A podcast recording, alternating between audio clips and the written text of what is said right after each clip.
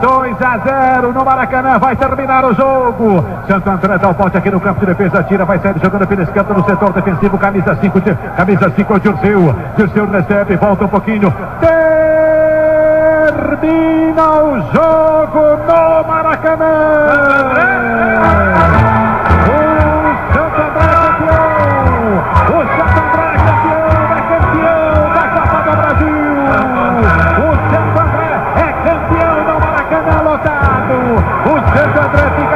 Título da temporada de 2004 da Copa do Brasil. Uma data histórica.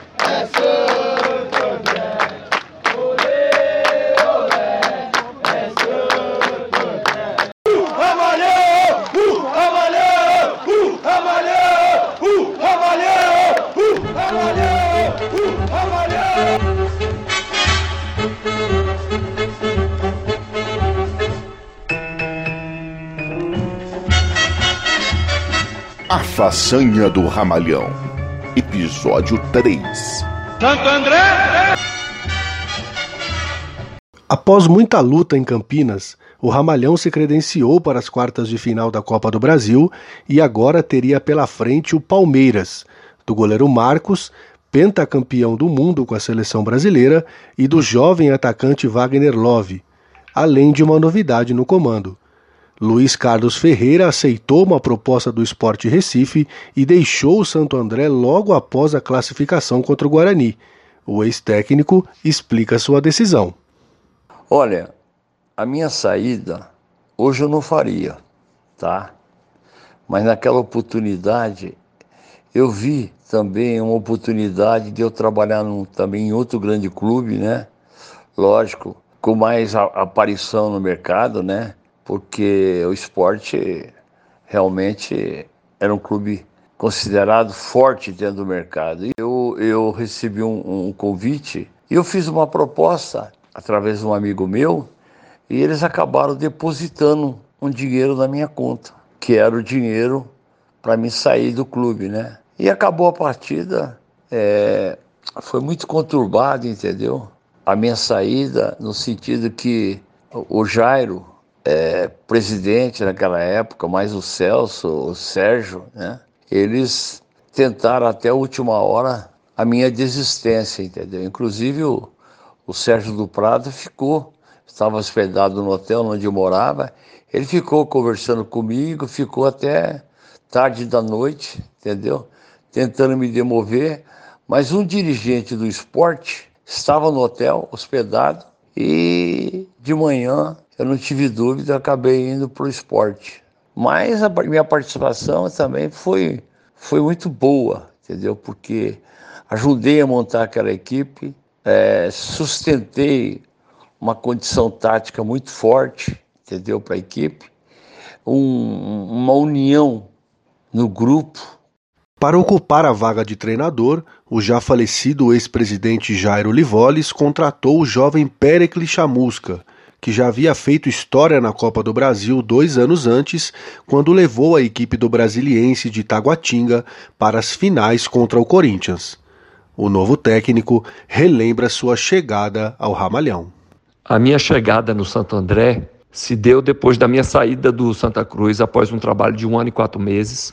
E o amigo e agente Joel Zanata ofereceu meu nome a Sérgio do Prado, que era gerente de futebol do Santo André, e daí veio o convite oficial. O Santo André vivia um momento difícil na, na Série B do campeonato, tinha perdido seis pontos, e um momento muito bom na Copa do Brasil, né, se classificando para as quartas de finais contra o Palmeiras. E isso foi também uma, uma, um elemento bastante motivador. Por conta de sua experiência e também por conhecer todo o grupo de jogadores, Sérgio Soares recebeu o convite e passou de jogador para auxiliar técnico, como ele mesmo nos explica. Eu recebi com muito prazer, né? Até porque eu também não tinha muito mais interesse em continuar atuando, né, como atleta. Estava com 37 anos e já não aguentava mais concentrações, né? E foi para mim foi algo extremamente prazeroso e a transição foi fantástica, né? começar numa Copa do Brasil, né, contra o Palmeiras, o auxiliar do Chamusca. Com essas mudanças, o Santo André mais uma vez tentaria surpreender a todos. O primeiro confronto com o Palmeiras aconteceu no dia 12 de maio de 2004, no ABC Paulista, e o volante Dirceu, que também fazia sua estreia naquele dia, nos conta qual era sua expectativa. Foi uma estreia é, muito, muito difícil, até porque nós tínhamos o Palmeiras como, não só nós, né, mas todo, todo o Brasil, Palmeiras como um time é, com vários jogadores renomados, é, com uma qualidade técnica muito boa. Então, assim, foi uma estreia que não foi muito fácil. Até também por não conhecer os jogadores do Santo André, nós tínhamos pouco tempo de treinamento. E, e esse jogo, para mim, foi um jogo que, que me deu uma base muito boa para o resto da competição. O favoritismo do Alviverde da capital ficou evidente com o gol de Diego Souza logo aos 14 minutos de partida, o que mostrou que a batalha seria de fato complicada mas o Ramalhão foi à luta e sete minutos depois, aproveitando o fato do goleiro Marcos estar um pouco adiantado de sua meta, o atacante Osmar arriscou um chute de fora da área e empatou o jogo para a equipe do ABC. O registro do gol é novamente de Eduardo D'Alessandro, que integrava a equipe do canal ABC3 Net Cidade. É as quartas de final da Copa do Brasil. Chute de fora!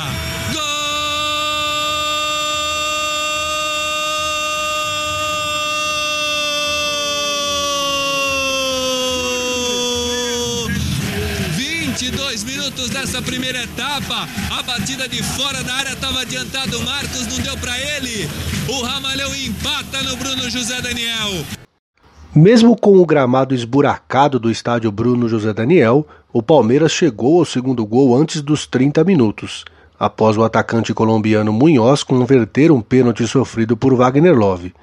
Sem se abater, o Santo André mais uma vez buscou o empate e conseguiu marcar no final da primeira etapa, aos 43 minutos, em mais uma falha do goleiro do Palmeiras, que também não segurou o chute do meio-campista Barbieri em uma cobrança de falta. Autorizou Wilson Luiz CNM, partiu, bateu! Gol!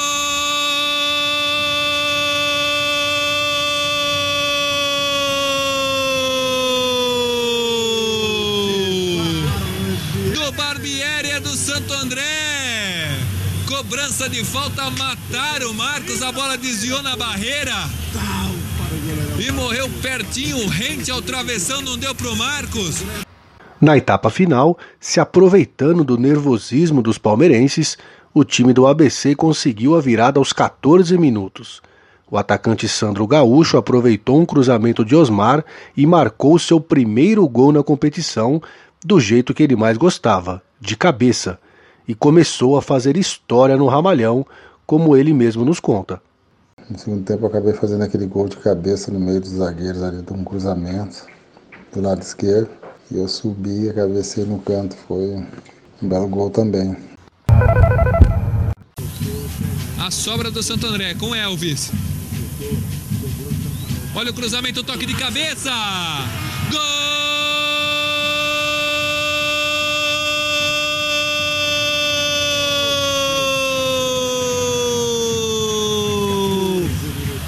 Santo André, 14 minutos e meio desse segundo tempo. Ficou parada a zaga. Cruzamento veio da esquerda, subiu sozinho o Sandro Gaúcho. E o Santo André vira no Bruno José Daniel.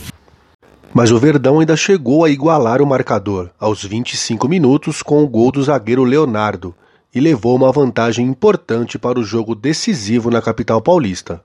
Mesmo com o um empate por 3 a 3 em casa, o Santo André mostrou qualidade e teve uma boa atuação diante de mais uma equipe grande do Brasil, o que deixou sua torcida muito orgulhosa, como conta o torcedor Maurício Nosnica. Nesse dia aí, é, se eu não me engano, a Fúria levou um monte de sinalizador, fazia tempo que não tinha isso. E, e, e na hora do gol do Sandro Gaúcho, acho que eles acenderam. Puta, foi um, um clima mágico, único. A torcida, assim, muito feliz, mesmo depois, logo na sequência ali, a gente levou o empate ainda, mas para nós o que representou esse 3 a 3 não foi nem uma questão de manter-nos vivos pra, pensando na classificação, porque sendo bem honesto, a classificação nem era o que a gente, não que não era o que a gente queria, mas a gente não, não, não tinha essa, esse sonho. O que a gente queria era simplesmente fazer o mais legal que fosse, o melhor possível pra gente ali. E nesse dia, acho que todo mundo saiu do estádio contente pra caramba, porque a torcida fez a sua parte, o, os jogadores fizeram a sua parte, o campo fez a sua parte, né? Com os gols marcados no ABC, o Verdão avançaria para as semifinais com uma vitória simples ou até com um novo empate por dois gols na partida de volta. Mesmo com essa tarefa difícil, Elvis, jogador que também faria história com a camisa do Santo André naquela campanha, confiava em seus companheiros e também na principal arma de sua equipe. É, de, diante do, do, empate que tivemos em casa diante do, do Palmeiras, né, a nossa missão ficou mais difícil. Né? Mas tínhamos um, um, time experiente, um time que, que era muito unido, que a gente é, conversava bastante, um orientava o outro. E nós tínhamos um, um, uma jogada muito forte, que era a jogada de bola parada, né? Tanto do lado esquerdo, né, batida por mim, e como lá, lado direito, batido por Dedmar. Uma semana depois, no dia 19 de maio, os times voltaram a se enfrentar, agora no lotado estádio Palestra Itália, antiga casa do Palmeiras, como registrou mais uma vez o narrador Eduardo D'Alessandro. Estádio Parque Antártica, em Campo Palmeiras e Santo André. É as quartas de final da Copa do Brasil 2004. Precisando vencer a partida, o Santo André começou com tudo. E o gol de Sandro Gaúcho, logo aos 12 minutos de jogo, de novo de cabeça, era o primeiro passo para tentar a sonhada vaga nas semifinais. Autorizou o Sálvio. Escanteio cobrado, toque de cabeça. Gol!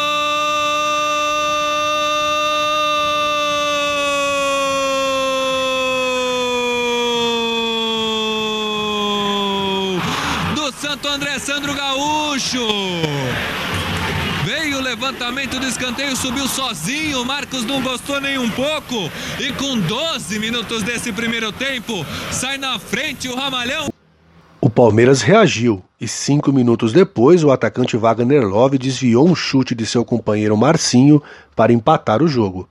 A torcida palmeirense ainda comemorava quando o meio-campista Correia marcou com a mão o gol da virada, deixando o Ramalhão em uma situação difícil, mas a equipe não se abalou, como relata o ex-capitão Dedimar. E a gente já estava meio que preparado. Nós, nosso time era um time muito tranquilo, não se assustava com os resultados. Era um time de reações, né? E eu me mantive tranquilo, apesar de que, sabendo que tinha sido um gol de mão, ilegal, sabendo que a gente poderia ter tendências ou interferências, sabia de todas essas situações mas é, a confiança era muito grande, muito grande mesmo. Naquele momento é, eu ainda acreditava muito, muito mesmo. A equipe do ABC precisava de gols para continuar viva na competição, e ainda no primeiro tempo, o atacante Osmar empatou o jogo em mais uma jogada aérea. Em dois lances, você vê lá o braço erguido do Salvio. Vem a cobrança! Gol!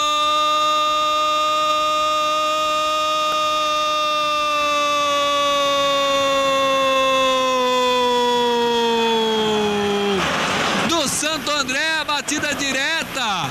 Houve o desvio no meio do caminho. A partir daí, as equipes diminuíram o ritmo, mas o Palmeiras ainda tinha vantagem. E antes do final da primeira etapa, ela ficou ainda maior, com o gol de falta do lateral baiano, aos 39 minutos. 3 a 2 para o time da casa. Para o Santo André, um novo empate levaria pelo menos a decisão para os pênaltis, e os jogadores mantinham as esperanças, como relata o atacante Macanaki. A gente na Copa do Brasil tinha um dilema que a gente queria viver jogo a jogo, né? E eu acho que isso foi um dos fatores principais. E quando tava 3 a 2 a gente se fechou falou, cara, vai dar. Vai dar, vamos. Eu tava no banco, eu via a galera do banco é, motivando.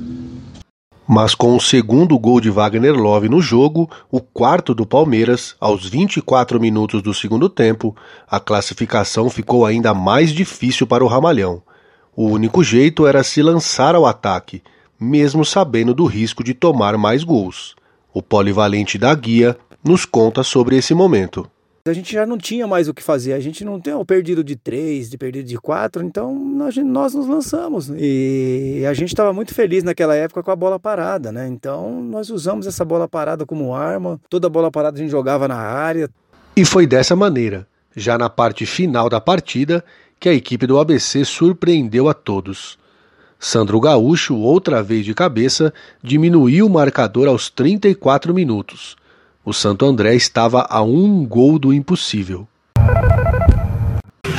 Vai tentar se recolocar de novo no jogo, Ramalhão. Vem o levantamento. Gol!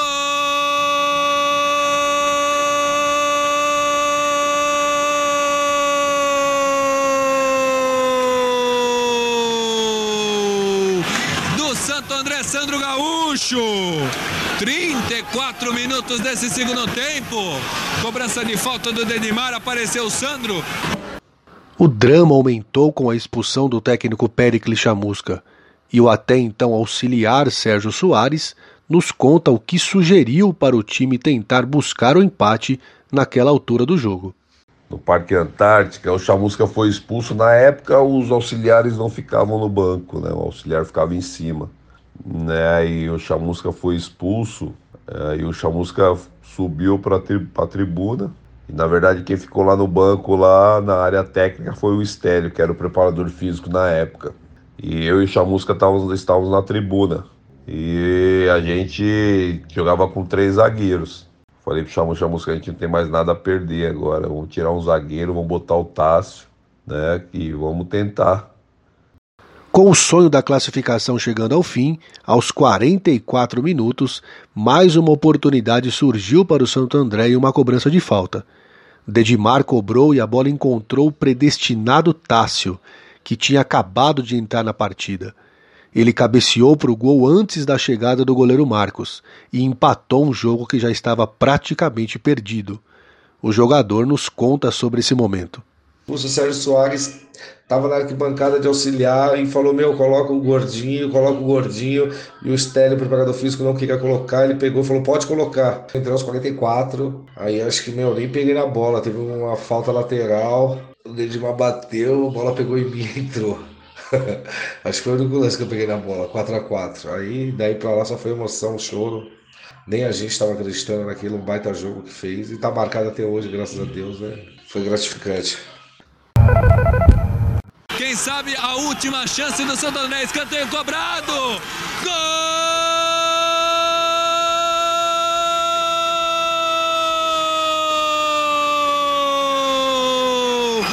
Do Santo André na cobrança de falta do Dedimar, empata o Ramalhão aqui no Parque Antártica. Um milagre aconteceu. O Santo André calou o estádio Palestra Itália e avançou para as semifinais da Copa do Brasil. Termina o jogo aqui no Parque Antártica, salve Espínola Fagundes Filho. Quatro pro Palmeiras, quatro também pro Santo André. Primeiro jogo tudo igual, 3 a 3 Aqui 4 a 4 Pelo critério dos gols marcados fora de casa, passa as semifinais o Ramalhão e agora pega o 15 de novembro de Campo Bom do Rio Grande do Sul. Essa classificação renovou as esperanças dos torcedores do Ramalhão. O misto de orgulho e emoção de ter vivido tudo isso de perto é retratado por Ovídio Simpionato, da torcida uniformizada Dragão Andreense. Foi aquele jogo histórico, né? A gente perdendo o jogo, conseguir trazer o um empate. A torcida do Palmeiras já estava gritando eliminado para nós, aquela gozação né? A gente fez o 4 a 3 aí quando fez o 4 a 4 aí realmente né, nem a gente acreditava, né? Quase no finzinho do jogo com aquele gol do Tássio. Né? Então foi a coisa mais maluca do, né, que podia acontecer, né? Foi o dia mais feliz da minha vida. vou falar uma coisa para você, hein? Se não tivesse passado a partir da, daí, vai que nós não passasse, né? Para nós ali já tinha sido um título, né? O próximo adversário na competição nacional seria o também azarão 15 de Campo Bom do Rio Grande do Sul. E as histórias dessas batalhas estarão no quarto episódio do podcast A Façanha do Ramalhão. Não deixe de acompanhar.